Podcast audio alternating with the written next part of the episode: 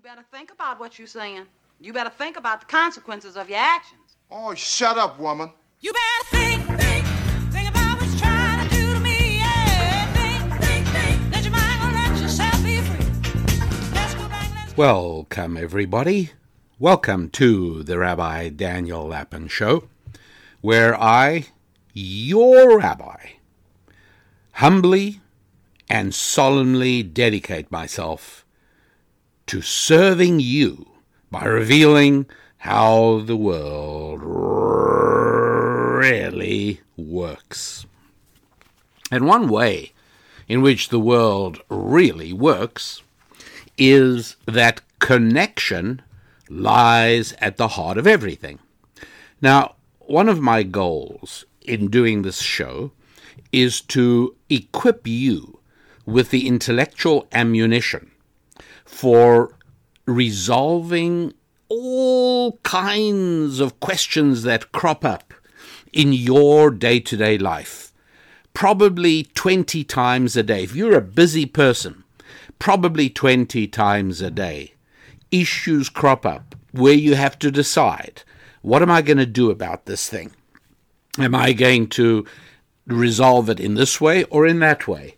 Or am I going to procrastinate by postponing it for dealing with at a later time? But at some point or another, decisions are called for. They're called for in your professional life, in your family life, in relationships with friends, and yes, even in your relationship, yeah, with God, your faith life. Not everybody has an active faith life, but uh, everybody has a spiritual part of their being. And knowing correctly how to interact with that and knowing how to deal with that is enormously helpful. I uh, encountered somebody recently um, who asked me the following question. He um, uh, he was involved with a particular woman for a period of time, and uh, everything was really perfect. But he found himself fatally attracted to an ex relationship, a woman he had been involved with before and ended it. And when I said to him, So, on a rational basis, as you think this through, which is the woman who is best suited to you? And he said, Well, there's no question about it. Uh, it's this woman I'm fortunate enough to be with right now. I said, How do your friends like her? He said, My friends think I'm crazy. I, I should have proposed and got married ages ago. And your family, how do, my family all loves her. And you? He said, Well, I just feel that I haven't yet got that X out of my mind. I feel drawn to her. I feel I wouldn't be honest to myself by carrying on with this woman uh, while I still feel so strongly. The way he put it was, I still have these feelings. And I'm quite sure that if you are already a somewhat regular listener to the show, then you are already saying to yourself, the feelings aren't what should drive your behavior. The things you feel should not shape the decisions you make. Decisions should be made on the basis of wisdom. And one of the tools that I want to supply to you, uh, it's, it, it may be one of the most important things you hear today, maybe one of the most important things you're going to hear all week. Or perhaps you might be somebody for whom what we're going to discuss now is actually the most important thing you've heard all month. What is it? It is that there is a duality to life. There is a way of looking at things which requires you to be aware that nearly always there is more than one thing guiding a behavior or guiding a trend. It would be best if I gave you some examples, I think. Uh, let's imagine that uh, somebody, not you, um, somebody is trying to, to buy something, whatever it is, some, some object, something they want or something they desire, and um, you look at them shopping for price. They're trying to get it at what they feel to be an excellent price. And they've settled on it. And you think to yourself, well, there's only one thing driving this person, and that's price. But wait. What happens if the person has made the decision to buy this object from a certain vendor or from a certain seller at a certain price, and he's happy, accepting that you now notify him that you actually yesterday bought exactly the same thing for 30% less money. All of a sudden now, he's going to be upset. He was happy a minute ago, but now he's upset because somebody else got it for less. So you could say that this person is not being motivated just by price, he's being motivated by price and also the desire to not appear foolish, not to appear to have overpaid when he speaks to friends about it. And so there would be one example of uh, somebody who you thought was driven by one particular factor. Turns out there were really two. Uh, what about a guy who uh, meets a girl and he finds her attractive and pretty and he's uh, he's drawn to her and he he would like to develop a relationship. He would like her to become his girlfriend and he would like to develop the relationship more.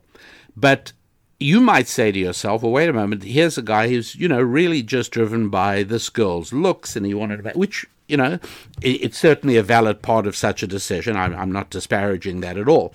But it might well turn out that not only does he want a girl that he finds pretty and attractive, but he also wants a girl that his friends will think is hot.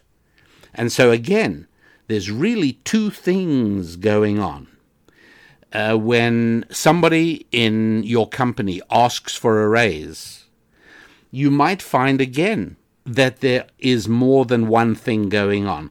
Perhaps the person wants more money, but perhaps he also wants more status in the company. That's something else again.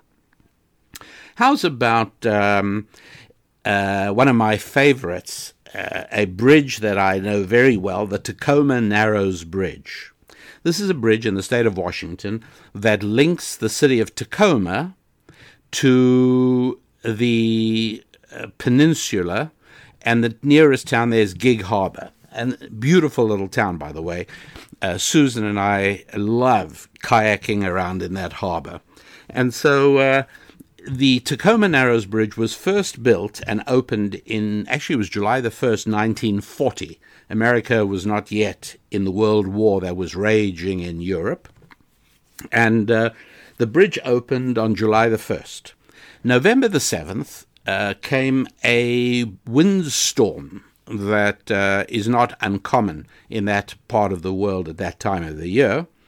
And um, nobody was particularly worried because they had calculated out the force, the wind force that the bridge could take right? It's it's it's easy to calculate. Um, a wind force of a certain number of miles an hour exerts a force of a certain number of pounds on every square foot that is exposed to the breeze. And uh, the calculation is what is the cross sectional area of the bridge? You add the cross sectional area of the roadway and the towers and the cabling, and and it was the suspension bridge. By the way, this bridge at the time, just think about it. You know, today. Uh, the longest suspension bridges are no longer in the United States of America. Most are in Asia. But at the time they opened this on July the 1st, 1940, the Tacoma Narrows Bridge was the third longest suspension bridge in the world. Uh, there was the Golden Gate Bridge in San Francisco, which had opened up just before. Uh, there was the George Washington Bridge over the Hudson River. The Verrazano Bridge in New York wasn't going to be built uh, for another 20 something years. And uh, here was the Tacoma Narrows Bridge, third longest bridge. And they calculated this one factor, the wind, and everybody was quite comfortable because the bridge was more than adequately strong uh, to be able to withstand anything that was likely in the way of wind, plus more with a, with a very comfortable safety margin. And yet, on November the 7th of that year, the bridge undulated. Um, it, it became and was known as Galloping Gertie. And the roadway began undulating, and uh, eventually the, the sh- it shook itself to pieces. And the bridge fell down into the water. Uh, where it still remains to this day, by the way. If you're into skin diving, scuba diving like I am, uh, you can actually see the uh, remnants of the bridge underwater, and it sort of serves now as an artificial reef. A lot of fish around there. Uh, but if you do go take a look, take your uh, wetsuit because the water there is very, very cold indeed. There are also extremely strong tidal currents. Anyway, that's that's way more than you need to know about the bridge. What you do need to know is that the bridge broke not because of wind pressure, but because of resonance. Nobody knew anything about it at that point. Do you know when you play a saxophone? Uh, what produces the distinctive sound of the saxophone? Well, it's something called a reed. A reed is usually a thin strip of wood in the mouthpiece, and the wind from your breath that that blows over the reed causes it to vibrate at a certain frequency, having to do with the uh, uh, with the, um, uh, the the size and dimensions of the reed, and and a few other things. Well, uh, resonance is is was a new idea in 1940, and that is that every physical object actually has a what's called a resonant frequency, a frequency at which it most comfortably resonates. So if you take a 12-inch wooden ruler or a plastic ruler and you hold, shall we say, the first two inches very firmly down to a table. You clamp it down on a table, and then you flick the end of the uh, the the ruler. It's going to start vibrating. What's going to determine the vibration? Uh, the dimensions of the ruler itself. Every ruler vibrates at a certain rate. Now, if you move it so as four inches are over the table, the resonant frequency goes up, and if you move it that only one inches off the table, it goes down and everything. Well, guess what? The Tacoma Narrows Bridge also had a resonant frequency. So, why did the Tacoma Narrows Bridge fall? Not for one reason, for two reasons wind pressure, but also resonant frequency that made the roadbed vibrate and flutter. And it basically shook itself to pieces. Uh, another example is light itself, right? One of the great mysteries of physics is what is light? And uh, without spending undue time on it now, suffice it to say that light can be understood mathematically if we regard it as an electromagnetic wave. Exactly, by the way, like radio waves, and e- exactly like x rays you have at the dentist or the doctor, just different vibration frequencies. And so you might say, well, now I understand light perfectly because I treat it as if it's a vibrating wave. The problem is that light also behaves as if it is a stream of photons. So, which is it? And the answer is the only way to understand light is to look at both the wave phenomenon and also the beam, the, the photon phenomenon. Uh, duality is just a reality in the world. I'm not going to spend a lot of time speaking about why it is that throughout the five books of Moses, the Ten Commandments are only referred to as the Ten Commandments a couple of times, but they are referred to as the two tablets many times. Reason? Once again, stressing this idea of duality, two-ness in the world. Uh, cannonballs again, this goes back a couple of centuries when cannonballs were fired uh, during uh, military maneuvers during wars and battles, and nobody knew how to calculate the tra- trajectory of the cannonball. Everybody was doing it by trial and error. Eventually, they discovered that you get maximum range when the barrel of the cannon is at 45 degrees to the ground. Raise it more than that, it'll go higher but not as far. Uh, lower than lower it below 45 degrees, and uh, it'll it'll sort of skim the earth but not go nearly as far. Okay, the calculation was had to wait for quite a long time. And once again, the only way to calculate the trajectory of a cannonball parabola is by doing two completely separate analyses. Basically, resolving the complicated motion of the cannonball's parabola into a vertical component, in other words, just studying the cannonball's movement vertically up and down till it hits the earth again, and the horizontal movement of the cannonball, which uh, actually seems to be fairly steady until it hits the ground. Again, uh, more technical than we need to get, but once again, two aspects of it. Uh, somebody uh, buys a car. Why do you buy a car? Well, usually not just for one reason. You might say we buy cars for transport. If that were true, there would probably only be one brand of car. That's all. Transport is transport. The truth is that there is always more than one reason why we buy a car. Some people buy a car as a badge of economic success. And so, although a BMW provides transport in, in no way different to the transport that can be obtained uh, from a less expensive brand of automobile, many people will still buy the BMW. You're not going to get from A to B any quicker because the main factor there is, is traffic and speed limits. But you are going to feel different about yourself driving. So, transport is one reason, and its badge of success is another. For some people, a badge of success, they have so many badges of success that they buy a car to proclaim their environmental virtue.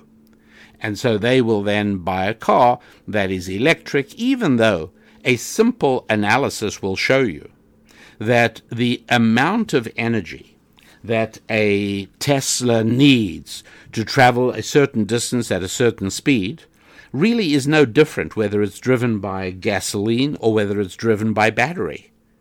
And if it's driven by gasoline, that power is generated in the internal combustion engine of the car. And if it is going to be uh, an electric car, then that energy is going to be have to be created elsewhere. And how is most electrical energy in the country generated? By burning a, a fuel, either coal or natural gas, and all of that puts exactly the same amount of carbon atmo- into the atmosphere as driving your car on gasoline. Really, it's absolutely true. it's, it's mathematically uh, provable. It's called the law of conservation of energy. It really doesn't matter how you take your energy, but the amount of energy is always the same. And uh, you may feel extremely virtuous driving your electric car, but in reality, you've made absolutely no difference to the world whatsoever. That is the the law of a duality of two-ness. There, you buy the car for transport and as a badge of success, or as a badge of success and to proclaim green virtue, whatever it is. But the point is that, like the cannonball, it makes more sense. You can finally understand how it all works once you use a dual approach. When you look at it from the point of view of two angles, from two different perspectives. And that's why we use phrases like, on the other hand. All right, now we're not octopuses, but even if we had eight hands, I don't think we'd say, well, on the other seven hands, no. For the most part, an accurate picture of reality can be obtained from looking at two perspectives on the thing, seldom from only one. And so if you're busy analyzing something and all you're looking at it is from one angle, do yourself a favor, stop and look at it, try and find what other angle, what is the second aspect. And when you apply dual thinking to the problem, you can be sure of one thing, and that is you will end up with a more accurate resolution and a more correct judgment at the end using two uh, inputs than using only one. And I told you all of this only because I wanted you to understand the main subject that we're moving on to right after this quick break, and that is sex and money. There is something that uh, that we can gain a deeper insight into if we look at it through the perspective of both sex and money. And that's where we'll launch in just a moment or two. First of all, as always, I do a little bit of advertising because that is what sustains the show. And um, the uh, the uh, the the sale item, the item that's on available for a special price for listeners of this show, is called Prosperity Power. Connect for success. It's uh, two audio CDs, and um, you are able to use that, the information in that, in order to bring greater success into your lives. And that's a good thing.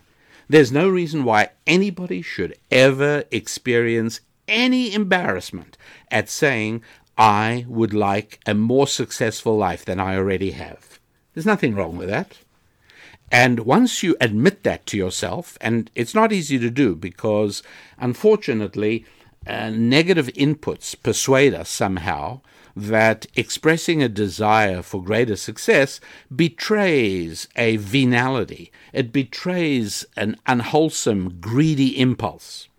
Well, nothing could be further from the truth, and I'll explain that more. But meanwhile, take a look at my website, rabbidaniellapin.com, and take a look at a two CD audio product called Prosperity Power Connect for Success. It's 120 minutes of information which is simply not available elsewhere. RabbiDanielLapin.com is the website, and uh, the product Prosperity Power Connect for Success. It's an audio product, and uh, I will be back with you in just a moment.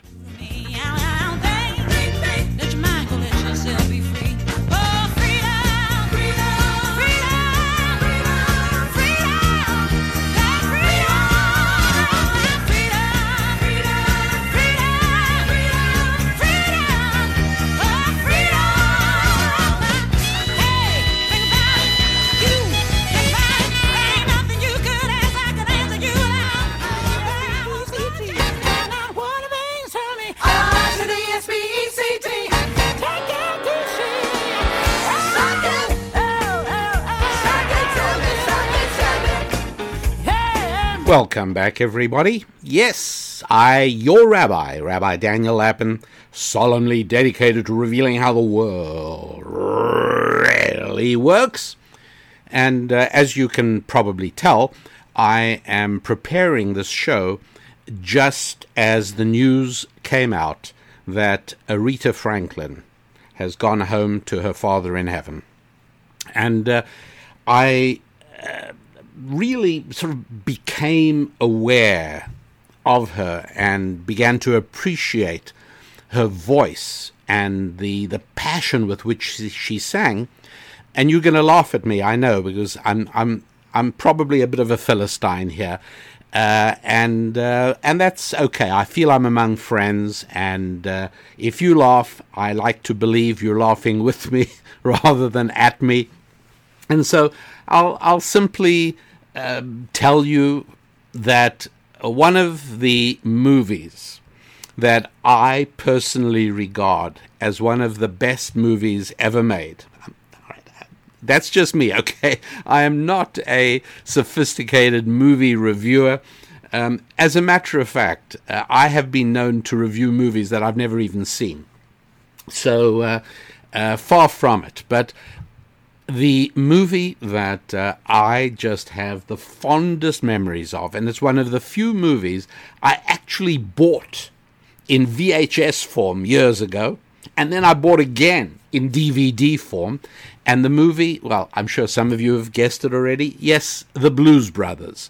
The original 1979 or 1980, The Blues Brothers with uh, Aykroyd and Belushi, but with the most amazing cast of uh, stars, mu- musical greats like Cab Calloway was in the movie, uh, and of course uh, Jim Brown, by the way, and of course uh, Aretha Franklin. And I used to joke, I mean, just just kidding around. I used to say uh, Aretha Franklin singing "Think." In The Blues Brothers was her greatest performance ever. Well, I'm sure that's not true, but the truth is that in a certain way, it turns out that I wasn't that far off. Um, you see, Aretha Franklin during the early 70s was signed to Atlantic Records. Uh, and her friend there was Jerry Wexler, who was a, a, a, a legendary um, musical producer. And uh, and she did okay, but by about 1974 or thereabouts, uh, her career pretty much seemed over. It, it just pretty much seemed gone. And uh, then a strange thing happened. A guy called Clive Davis, who uh, I think was the head of a label called Arista Records, sees the Blues Brothers, watches Aretha Franklin's performance in the Blues Brothers, and immediately signs her onto Arista Records. And that happened in 1980, I think it was.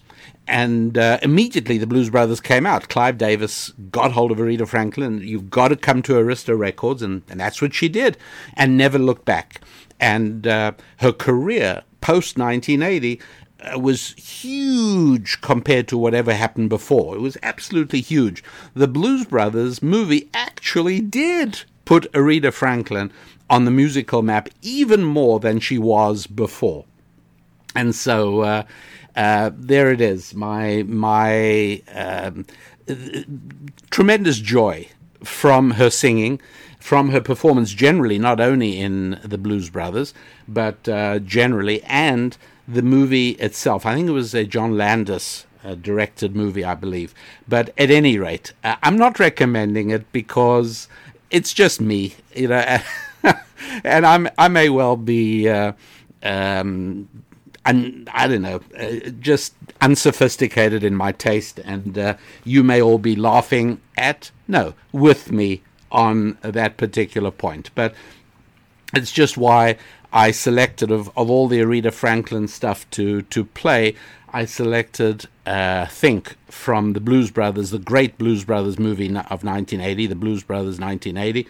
And then they did another one. Uh, they tried to do a replay of the Blues Brothers in um, 2000, 1998, 19, yeah, 1998, I think it was. And uh, that one never, never sang to my heart like the original one did. John Belushi, unfortunately, had died already. I think John Candy had already passed on. But, um, um, anyways, eh, but she sang again in that movie. She sang "Respect," and uh, and again today, um, you know, when you say the song "Respect," who remembers that Otis Redding sang it?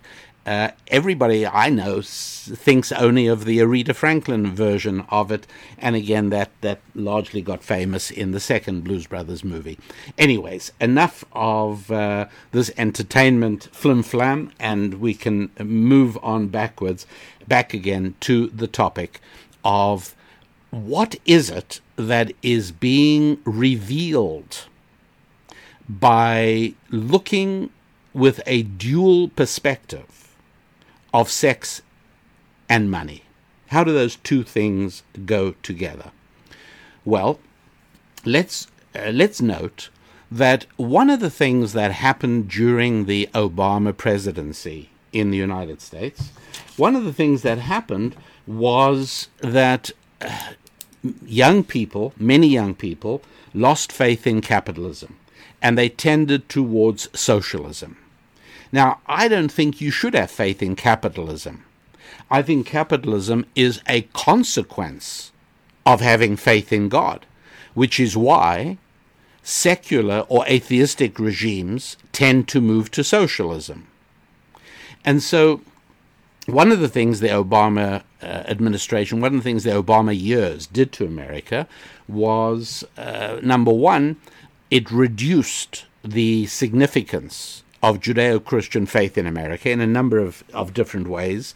Uh, and I don't want to uh, delve into that now, but if you are interested, uh, it's, it's quite easy to research, as I did, and you'll find that uh, in the the the the, co- the cases that the the Obama Justice Department decided to pursue uh, in the way they handled uh, educational policy and a, and a whole variety of other stuffs, uh, it was a war. Did I say stuffs? Forgive me. Uh, it was a war on Judeo-Christian faith, and so uh, partially as a result of that, but I think to be fair, largely as a result of during those Obama years, large numbers of people graduated from college. And they came out of college with absolutely useless degrees in gender studies or race in medieval English literature, uh, etc., etc. So, so many degrees are granted out of the liberal arts departments in universities during those years and now. Uh, meanwhile, those students spent their formative years at college with faded posters on their walls saying things like hope and change. And uh, they came out of college burdened by excessive debt, quite confident that uh, they were now ready for the next step in the grand American experiment, only to discover that nobody, but nobody, is paying people for degrees in those useless ideas, things that are fundamentally false, things that are divisive, things that uh, are simply untrue. And whether they spent their time subsequently camped in tents in city parks protesting, or whether they moved back into their parents' basements, or whatever it was. But at that point, people became hostile to capitalism. Uh, the um, the tendency towards socialism grew extensively. And uh, it's one of the reasons, of course, that uh, a large number of, of these young people turned to supporting Bernie Sanders during the uh, 2016 election cycle because he was very clear about the fact that, yes, he was a socialist. That was what he was and people uh, like this were drawn, drawn to it because they felt they were betrayed not by the Obama administration, but they felt they were betrayed by capitalism. The system had failed them, and the socialist vision. Uh, manifested by Bernie Sanders and many other people was that you get stuff for free. And when they graduated from college with nothing but debt no useful degrees, and no jobs on the horizon, the idea of getting stuff for free seemed very appealing. And that made socialism also very appealing. And that's pretty much what happened. But unfortunately, as Margaret Thatcher uh, wisely said many years ago in the United Kingdom, the problem with socialism is that you eventually run out of other people's money.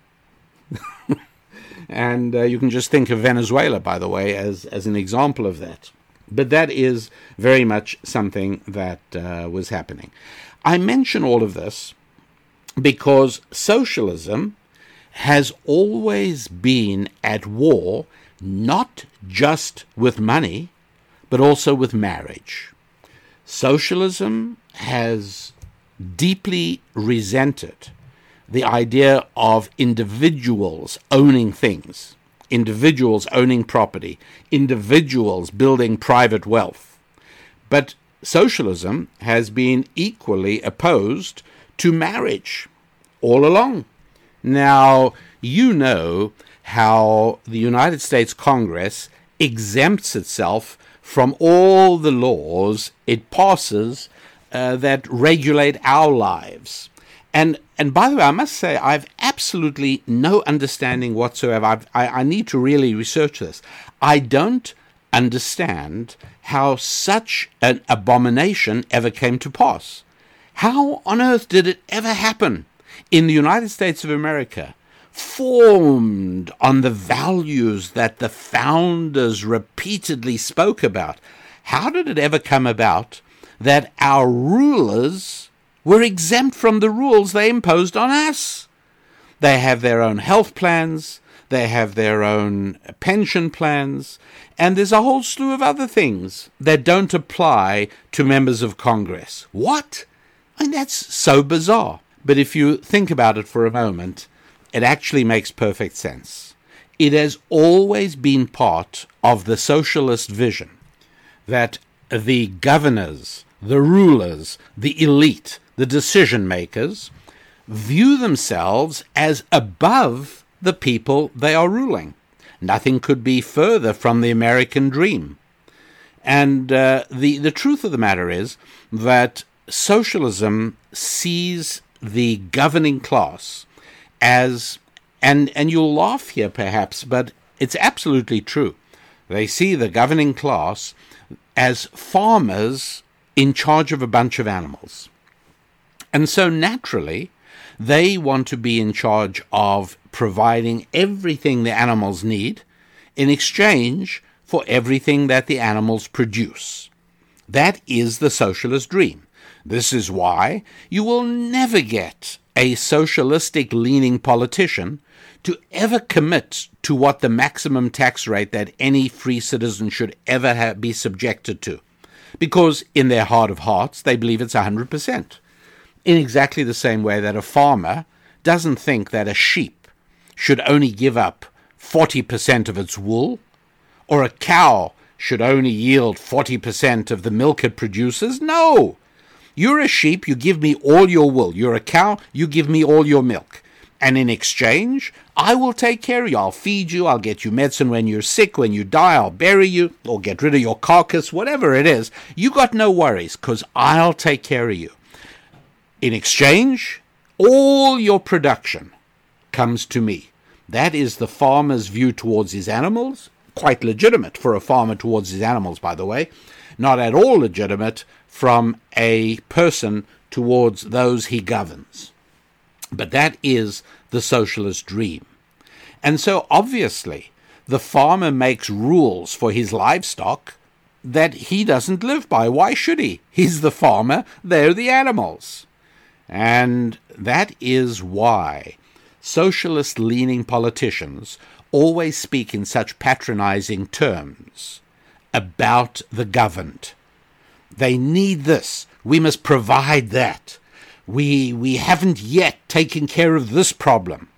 Why? Well, because you don't expect cows to solve a problem. If a road gets washed out on the farm, the farmer will have to deal with it. Obviously, they don't expect the animals to take care of that themselves. And so it is. Socialistic government looks at us all as a form of animals. And so naturally they have to be paternalistic and patronizing. Naturally they don't expect us to be able to do anything on the part of our, our own needs. And one of the most plaintive and hilarious uh, cries I read about from government from time to time is when they have provided some service that they believe to be needed, and then they have a quaint phrase underutilization of resources. We have to think again. In other words, there are countless government programs that are underused. There are also a whole lot that are overused. But to give you an example, I believe during the Obama administration, and may be true today, uh, the health system has to provide every mother who gives birth with a with a uh, breast milk pump. Reason because every woman wants to go back to work, and they have to be able to pump breast milk for the baby.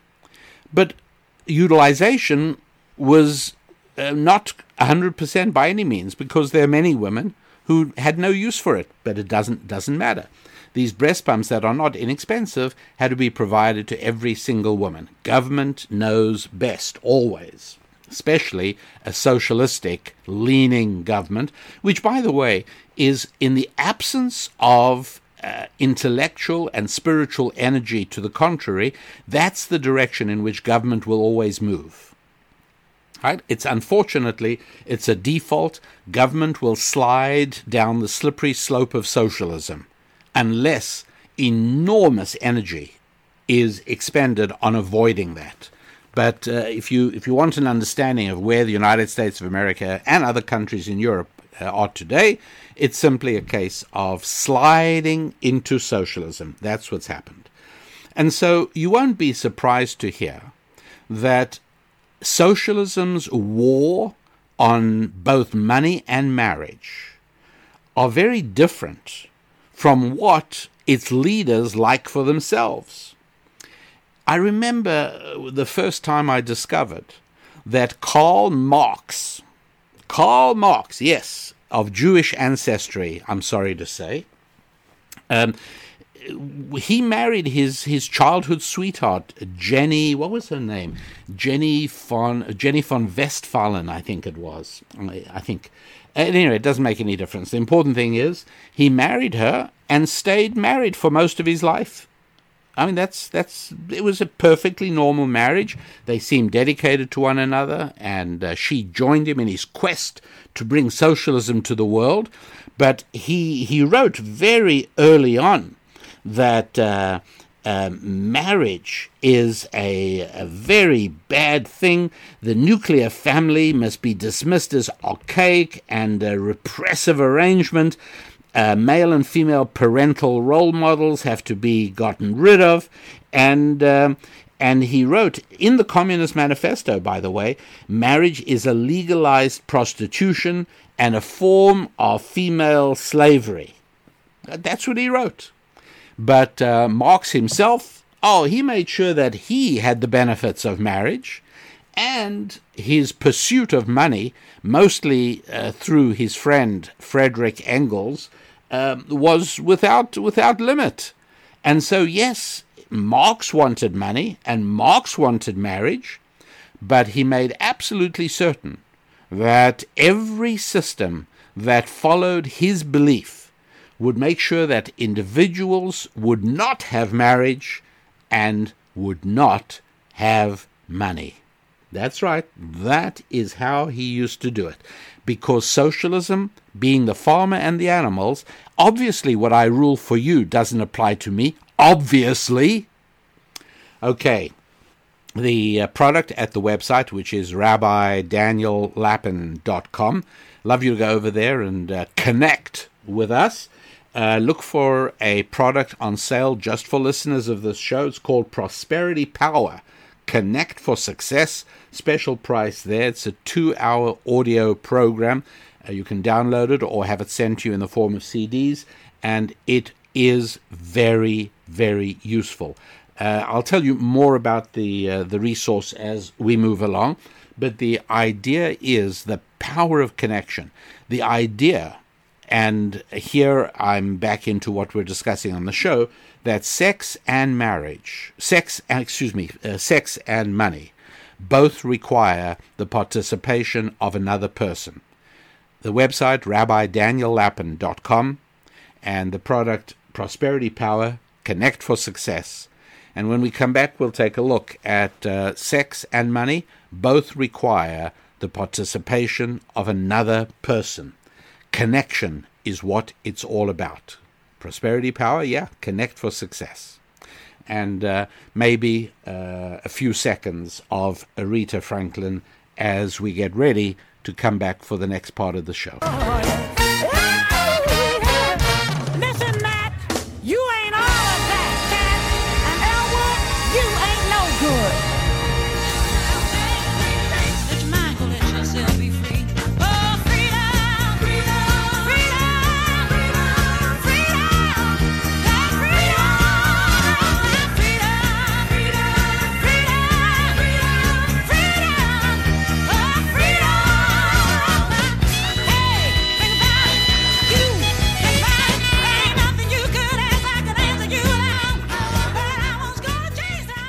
Oh, there we are, back again.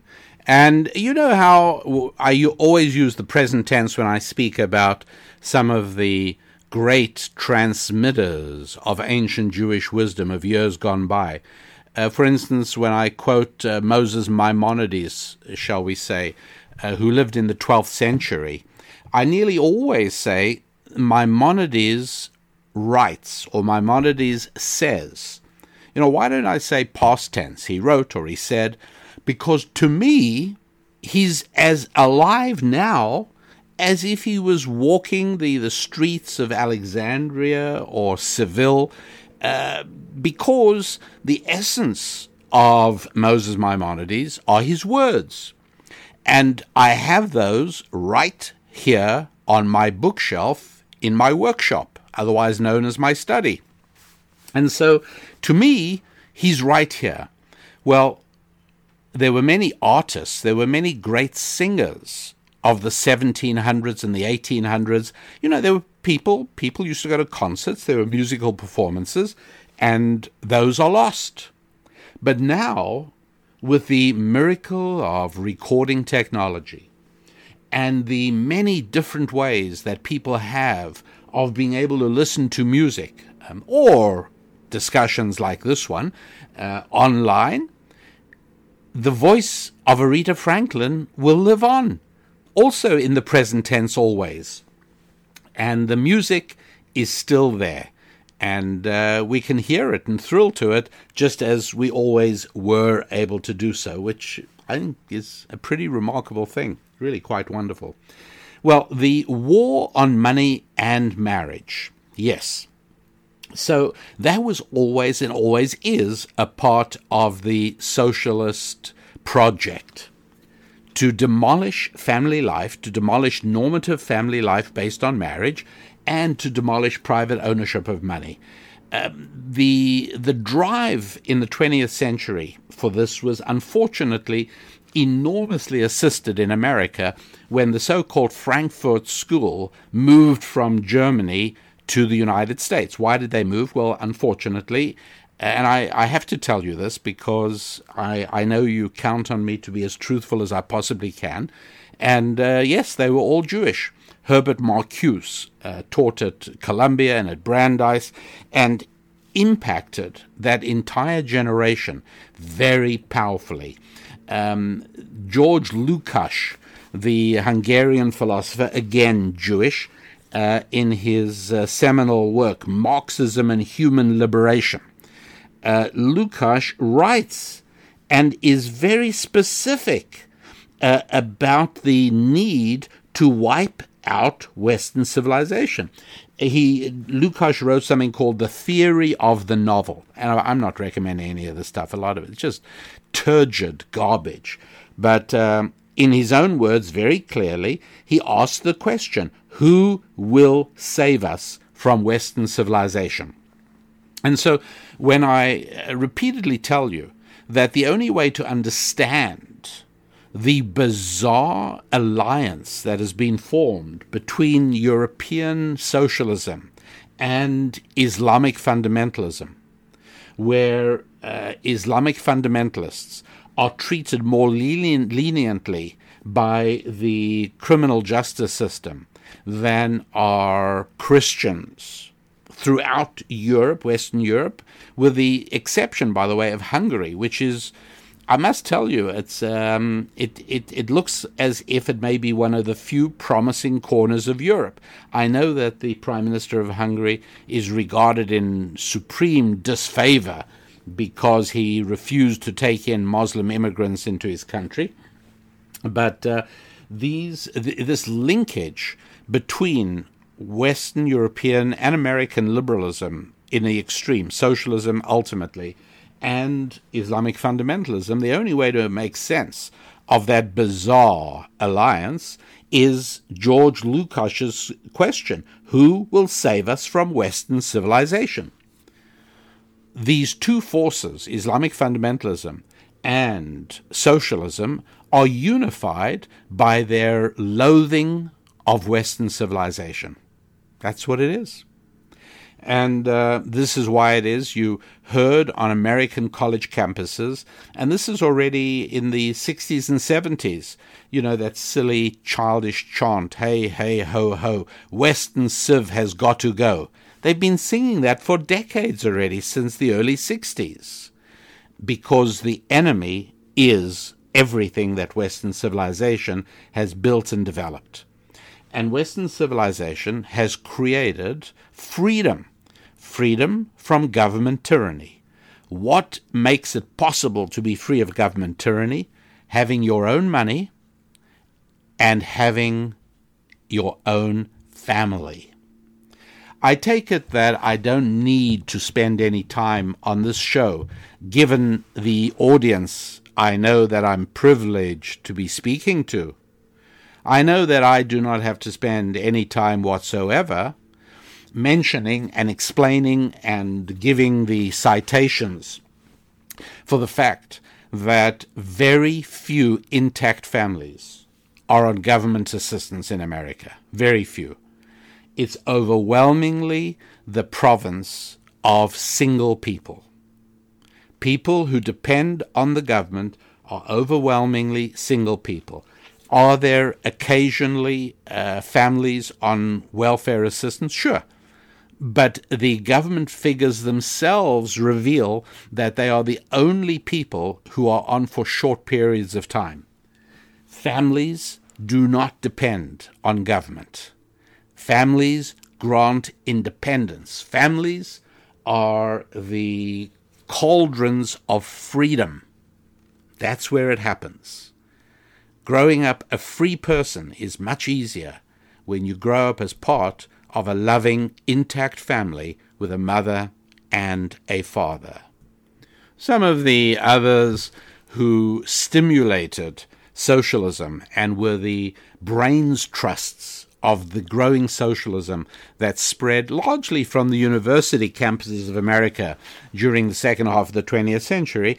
Uh, as I said, um, Herbert Marcuse, yes, Jewish, uh, he promote i mean this this is what the guy is being paid to do on the campuses of american universities to promote every form of unrestrained sexuality and every form of sexual deviancy over traditional codes of, of sexual propriety smash the traditional views of sex and marriage in favor of every deviancy another Jew, Wilhelm Reich, uh, he, I think, was the one who actually came up with the term the sexual revolution. And as you can imagine, this was enormously popular with young students on university campuses. Uh, Erich Fromm, another German Jewish scholar, uh, promoting his ideas in, in the West, undermining Western civilization, but always pushing abolition of marriage and abolition of private wealth? Well, of course, because marriage and private wealth make you independent of government. You don't need the farmer anymore. It's as if the cow and the sheep started talking, started building uh, organizations and groups to resist the farmer. Yes, of course, the farmer isn't crazy about that. Well, private wealth, creating wealth, private business, uh, the private sector, and the family make it possible for people not to need government. And the last thing that socialist leaning tyrants need are people who don't need them. That's it's as simple as that. That is really how it works. Now, what is the huge idea into which we can gain deeper insight by studying the duality of sex and money? And the answer, answer is very simple. The answer is connection. The huge magic of connection. What am I speaking about? Well, it would appear that mm, connection is really a part of an original divine plan. Now, here I'm going to again speak as me, knowing full well that I have many listeners whose participation I cherish, who uh, do not have a religious outlook and whose view of reality is fundamentally secular. Fine, fine. But let me speak from my point of view for just a moment. And that is that if you look around the world, you cannot help getting the idea that part of God's original plan involved connection. Right? I'm not a theologian, uh, and um, I am I am merely I'm not going to look at the reasons for that. By the way, when I say I'm not a theologian, I'm just a religious American. Uh, what's the difference between a religious person and a theologian? A religious person is interested in what God thinks of me. A theologian is interested in what he thinks of God. Okay, that's uh, he has theories about God, and uh, he gives his ideas as to what he thinks God is all about. I'm more interested in hearing what God thinks I'm all about. So I'm not a theologian. Not going to give the reason. I'm just going to say that um, you know there are 92 basic substances found naturally on Earth and on other planets for that matter. We haven't found anything that is not part of this basic uh, structure of reality. There are 92 basic substances. We call them elements, and these are the basis of everything else. These are things like uh, iron, carbon, hydrogen, oxygen, sodium, gold, copper, chlorine, and many others, up to 92. These are the ones that are found naturally on the planet. But here's the crazy thing most everything we actually need and use is made up of a mixture or a compound of two or more elements. And so the air we breathe, the steel that we build cars with, the aluminum, we call it aluminum that we build airplanes with. But it isn't really just aluminum. Aluminum by itself is pretty useless. It's only when it gets alloyed with other metals. Uh, iron, pretty useless, only becomes useful when you alloy it with carbon and chrome and you end up with steel. Everything is a mixture. Uh, plastic, wood, the air we breathe, everything, water we drink, all of none of these things are basic elements. Even gold, by the way, you might say, what about my gold jewelry? Uh, you are very unlikely to have pure gold jewelry most gold, you know, they speak of the, the you know the, the, the measure of its purity. Most gold is mixed with something else, very often copper, in order to make it more durable.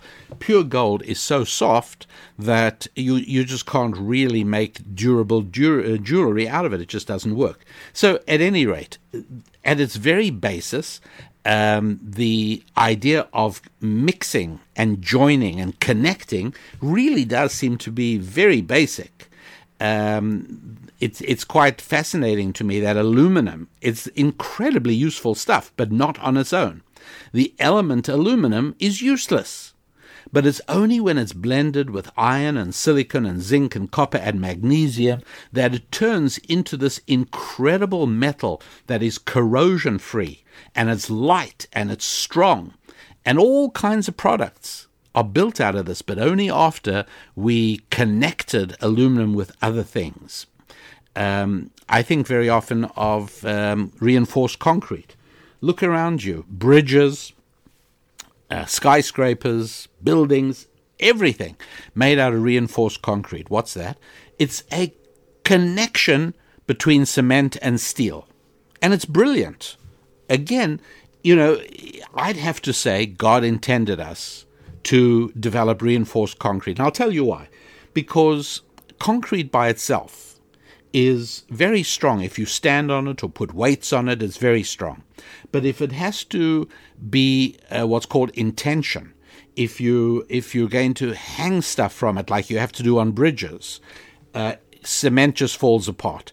You think of those cement blocks you can get at the hardware store or at the nursery, and if you're a student, you probably uh, put some planks on a few of those and called it a bookcase. Well, those blocks can take a lot of weight, but if you pull on them, two strong people pulling on it can crumble them. They're just not strong in tension. Now, steel rod is exactly reverse. It cannot take a lot of weight applied to its ends. But if you pull on the ends, it can take thousands and thousands of pounds of tension. And so somebody came up with actually it was two different people independently came up with the idea of mixing cement and steel bar and it's called reinforced concrete. You know why I think God intended us to make that connection? Because if it, you, as you know, everything expands when you heat it and shrinks when you cool it, except water within a certain range. And um, everything, for the most part, expands and contracts with temperature at its own rate. In other words, copper uh, expands quite a lot when you heat it. You can you can really see it. Uh, other things like marble uh, do not expand a whole lot. But the crazy thing is that steel and cement expand at exactly the same rate. Who would have guessed? Because if they didn't, reinforced concrete would break itself apart as the temperature warmed up in the day and cooled off in the night. It's really just a wonderful thing. So, connection really does seem to be incredibly significant. And uh, two of the very powerful attractions we feel, sex and money, are actually no more than two components of the force of attraction. In other words, in the Bible, at the beginning, when God says not good for man to be alone, that's not just a description of Adam's matrimonial prospects. No, it is a statement that forever and ever, everywhere on the planet, men alone do not do well. Not good for man to be alone. In the area of marriage, he connects with a woman and changes his life. And in the area of money, he connects with somebody else, man or woman, to effect a transaction. I'll explain a little more on that. But the principles of connecting for success are found in an audio CD. It's a two hour program. You can download it or buy the CDs. It's called Prosperity Power Connect for Success. And read more about it. If you'd like to find out a little bit more about it, just go to my website, rabbidaniellapin.com. Go to the store, take a look at Prosperity Power Connect for Success, and uh, I think you'll see it's something that will enhance your life. Connection, absolutely fundamental.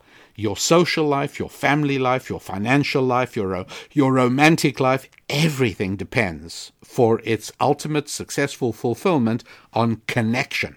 So you may as well know as much about connection as you possibly can. Okay, uh, a few nostalgic notes from the Queen of Soul and on to the next segment. You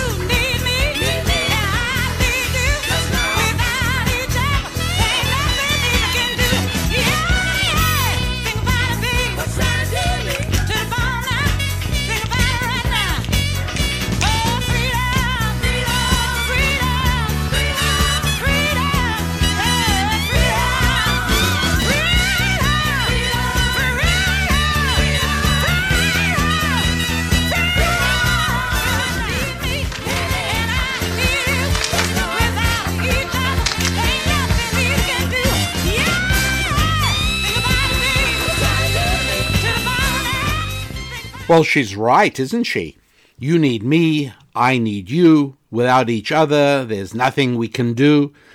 Absolutely right. And that is the topic. We're talking about this idea that God wanted connection among people. When God said, not good for man to be alone, that actually was a divine decree for all time. And so, on on some level, then, this appears to be the Creator's plan that people should connect. And because the Creator knows the nature of the people He created, namely us, He incentivized us to connect. And He built into us two supreme urges sex and money. By the way, as an aside, another way of looking at money is food. Because in the final analysis, when you reduce life to its basics, you know why you need money? So you can eat. And so that's why there are very important overlaps between the areas of money and food. Not not the main discussion area for today, but I just wanted to to make you aware of that. But here we are, and uh, our creator says, "Look, I want you to connect. I want you to connect with each other, and I'm going to make it so that it'll be good for you. If you connect, you will make money." And if you connect, you'll be able to have sex. Okay. Well, this is why it is that in the pursuit of both sex and money, another person is needed. And this is very fundamental. And, and I, I'm astonished at how many times I speak to groups of people, very often students at university, even students in economics and business topics, who don't realize that making money without another person is simply impossible. Now, people say, well, I don't talk to anyone. I sit on my computer and I play uh, various video games and I win money and that's how I make money. I know, I know there are people who do that, but there are other people at the other end of that. You're simply using today's equivalent of the telegraph or of yelling across the valley or of a telephone, but there has to be somebody else. Gotta be. So, um, furthermore, that other person has to be a person who can be a receiver. So, in other words, you want to make money, okay, fine, then you need to find one other person who has what characteristic? Well, that he's got money that you can take from him. Wrong. That's not the idea. The other person is a person who has a need that you can fill. I mean, obviously, he's got to be able to pay for it, but that in and of itself is insufficient. We've got to have somebody who has a need that you can fill. Well, isn't that true for sex as well? Uh, you'll pardon me even mentioning this abhorrent um, manifestation of the deviancy that has become part of life today on the planet. But I'm talking about something called the sex doll industry. And uh, it, it was almost predictable because 30 years ago already, we all knew that the single child rule in a, in a number of Asian countries, mainly China, uh, was going to result in a sex mismatch. It was it was obvious, and uh, there were lectures that I was giving back then, uh, and I go back to, to my notes, and, and sure enough, uh, that's exactly what I was saying. I didn't say sex doll because I never thought of that, but uh, I did say that the um, single child rule would result in a time when there would be millions of uh, men unable to find wives or women because they will be, there will be too many men for too few women. Reason is because no matter how sophisticated and, and how egalitarian, if most couples are going to have one child, most times they want it to be a boy. And this is as true in Manhattan um, as it is in Beijing. Uh, people do. So, if you were going to restrict people to only one child, there was going to be a uh, uh, an overabundance of of men and a shortage of women. Okay, so one of the the, the sort of sad, sad uh, manifestations of that is um, something called the sex doll, right, which is a uh, um, something made to appear to be a woman. Here's the big problem with it, and it's it's a point that the the industry and you'll you'll pardon me, but I, I actually researched this a little bit for the show. Uh, I wanted to make sure that they hadn't found a solution. I didn't see how they could, but I wanted to make sure that here's the big problem they cannot solve. The problem is that the other person that you are with in a sexual relationship must be capable not only of giving pleasure, that's easy, even the doll can do that, but much more importantly, capable of receiving pleasure. Because that is the essence of this incredible model that we find ourselves living. We're living this model. The model is set up in such a way so as that each party, particularly the man, but each party derives the maximum of pleasure from knowing that the other party is having pleasure. That's crazy. This is not a take take relationship, it's a give give relationship. And now, how about money? It's exactly the same thing. If you really want a productive financial relationship, it has to be a giving relationship. Yes, the, the customer gives you their money, but you are obsessed with pleasing them. And so I always say my slogan in in uh, wealth creation is be obsessively preoccupied with the needs and desires of God's other children. And you can't go wrong. But I could also give that as a great marriage advice for a man. Be obsessively preoccupied with the desires of your wife. It's exactly the same thing. And there are other similarities. Not only do sex and money, or the pursuit of sex and money, both depend on you being a giver, not a taker, but um, it's also true that the parties come out of an interaction, whether it's sexual or economic, happier than when they entered. Right? The storekeeper is happy that you bought, you're happy that you found the shoes in the size you wanted, and obviously, in a sexual relationship, uh, it fills the married couple with a sense of of optimism and happiness and joy uh, in a way that was different an hour earlier. So, uh, another difference both interactions have the potential of creating something bigger than each participant alone. Right? A husband and a wife can create a baby through that act of mutual giving. Remarkable.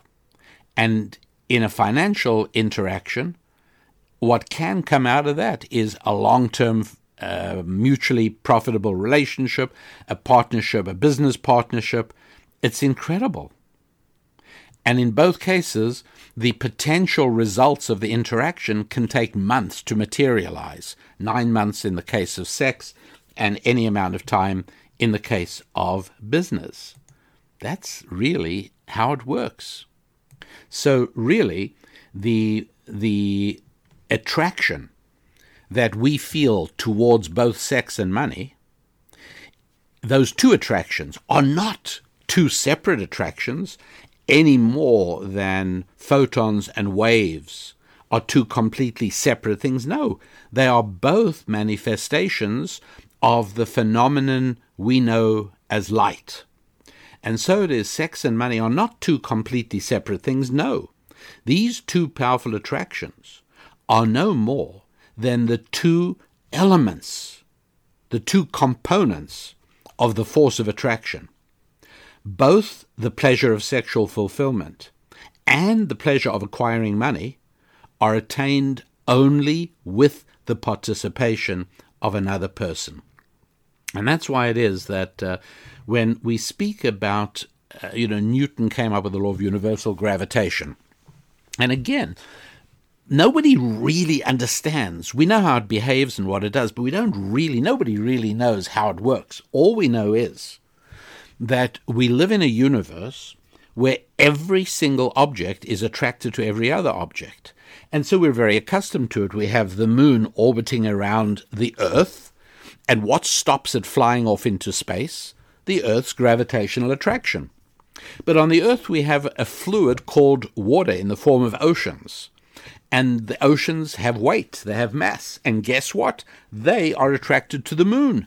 And we call that tides. And, and that's how everything works. Uh, when uh, you can actually do this in a lab, it's, it's really bizarre.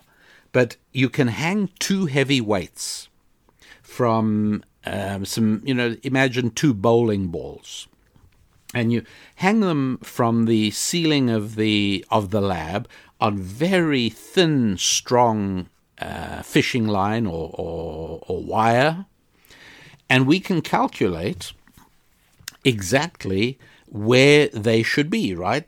Because the two lines suspending the two bowling balls should be parallel, but they're not. As a matter of fact, the two bowling balls are pulling towards each other. It's bizarre, but it's true. What I'm telling you is absolutely so. Any two objects that have weight pull towards one another. Now, if you're walking down the road with somebody and you're chatting and talking and you're carried away and you bump into one another, that's not the law of gravitation at work. That's just you're not paying attention to how you're walking. But there is a force pulling you together. It's just not strong enough um, to actually make it impossible to walk in parallel files, right? Soldiers couldn't parade if uh, that force was stronger than it is. So it's not it's not that strong, but it is measurable. It's really there. We all everything. I mean that's that's why this coming together, this connecting seems to be an absolutely fundamental part of how the world works, how it really works. Very much so. And so um, we, we then find that once we can understand that there is a link between sex and money, we can then use certain things we understand about male female relationships and realize they apply to money as well. And we can also find certain things we understand about money and apply them to male female relationships. So if uh, I was, was to give you an example, perhaps uh, for a uh, productive sexual relationship to happen, you have to have two different people. You have to have a man and you have to have a woman. And one of the main differences between the two uh, at the moment of sexual connection is that the man is a giver and the woman is a receiver. Okay? Not of pleasure, but of the seed, as it were. Uh, conception. And now we have exactly the same idea in business, don't we? Where two people can be working out an idea for a business and a conception takes place because one might say, I conceive of a structure that does the following. Now, in order for a business conversation to be as productive as it possibly can, you also have to have one person being the giver and one person the receiver. Unlike in sexual relationships, in business, the giver doesn't have to be male, could be female. The receiver doesn't have to be female, could be male, could be two males, two females, as long as one person is giving and one person is receiving. Let me explain. Uh, it can change and does change. And so, while two people are conceiving of an idea, uh, one person might say, Well, here's how I see it. Let's imagine we lay out the project in this way. While that's going on, if the other party is not listening, but either daydreaming or busily thinking how they're going to respond, it's non stimulating. It's frustrating because I can tell when the person to whom I'm talking is not listening. There's nothing more stimulating in a conversation when the other person is hanging on your every word. Try it, by the way. Try it the next time you have a conversation with somebody. Hang on every word. Let your face show the interest you are making yourself feel. And you will notice that they get stimulated and they, they excel. And then there's a switch. At the end of that, when you've been listening and they've been explaining, you reverse it. And the person might finish off by saying, So what do you think? And then you start and you say, Okay, well, here's how I see it. And instantly the roles have been switched receiver and giver. The point is, you have to have both. And we can see that working in money because we know it works that way in sex. And it works the other way as well, obviously, that many things that are true in monetary transactions or interactions uh, are things that also apply in sexual interactions, and, and you'll be able to quickly see what those are. So uh, sometimes we watch couples forming, and you often hear people saying, I don't know what she sees in him. You know, I don't know what he sees. Or what does she see in him? Well, if you don't realize that sex and money are both part of the same thing. They're both part of the uh, principle of attraction and gravitation. They're both part of the plan for human connectivity. Uh, then we realize that when a woman is attracted to a man, sometimes it's for sexual reasons, sometimes she just thinks he's incredibly good looking, and uh, sometimes it's only for money right? And there have certainly throughout history been many dynastic marriages that have been based entirely on bringing together two fortunes rather than on any sexual attraction. And um, then obviously you also have uh, marriages or relationships that come about uh, with very little compatibility other than in the sexual area. That also happens. But by and large, overwhelmingly, we recognize that both these factors play a role. And so I would never tolerate somebody saying disparagingly, Oh, I know what she sees in him, it's his bank account. No, that is part of the package. It's a legitimate part. That doesn't make her a gold digger. No. She realizes that a man's fortune is very much part of who he is. It's not separable. It's tied together. I've spoken about this in the past on many occasions that a, man's entire sense of masculine identity is very much tied to his financial ability. And so, yes, a woman may well not even know in her own mind whether she's drawn to him mostly out of an, an animalistic, uh, passionate, sensual attraction, or whether it's because she feels confident that he's an ambitious man who'll be able to build a family with her and will not subject the family to financial stress. Uh, she, may, in her own mind, is probably not even aware because those two things blend together. You cannot separate them. And when a man is drawn to a woman, uh, partially, certainly sexual attraction is there, but there's also another part of it where he feels, again, perhaps subconsciously, perhaps he cannot even separate these out. Most of us probably can't. But he feels a, a passionate drive to give to her, to support her, to be able to provide for the children that their love bring into the world. Th- There's the sense that she will draw of him more than he could possibly draw of himself. The idea that she will help him make more of himself. All of these have to do with these topics we're talking about, all part of it and all inseparable. Yes, the, the sex and the money, all part of very much the same idea. The uh, uh, much more of this in the audio program, a two hour audio program that I would love for you to buy. I know you're going to find it useful, and I know that other people in your orbit uh, would find it useful as well. It's called Prosperity Power Connect for Success. And uh, it not only deals with some of the practical aspects of connecting, for instance, the idea of training yourself to be a fantastic listener whether it's with your spouse or whether it's with a business associate or whether it's with something you've just met. Uh, and so in Prosperity Power Connect for Success, I teach a little bit on exactly that how much can be gained from learning to listen. I also cover something you'll find interesting, which is why so many verses in the Hebrew scriptures start with the word and, even though your English teacher and mine taught us that you never start a sentence with and. Well, uh, about uh, 60% of the verses in the five books of Moses do. But there is one book in the Hebrew scriptures, you'll never guess what it is. There's one book where 90% of the verses start with and.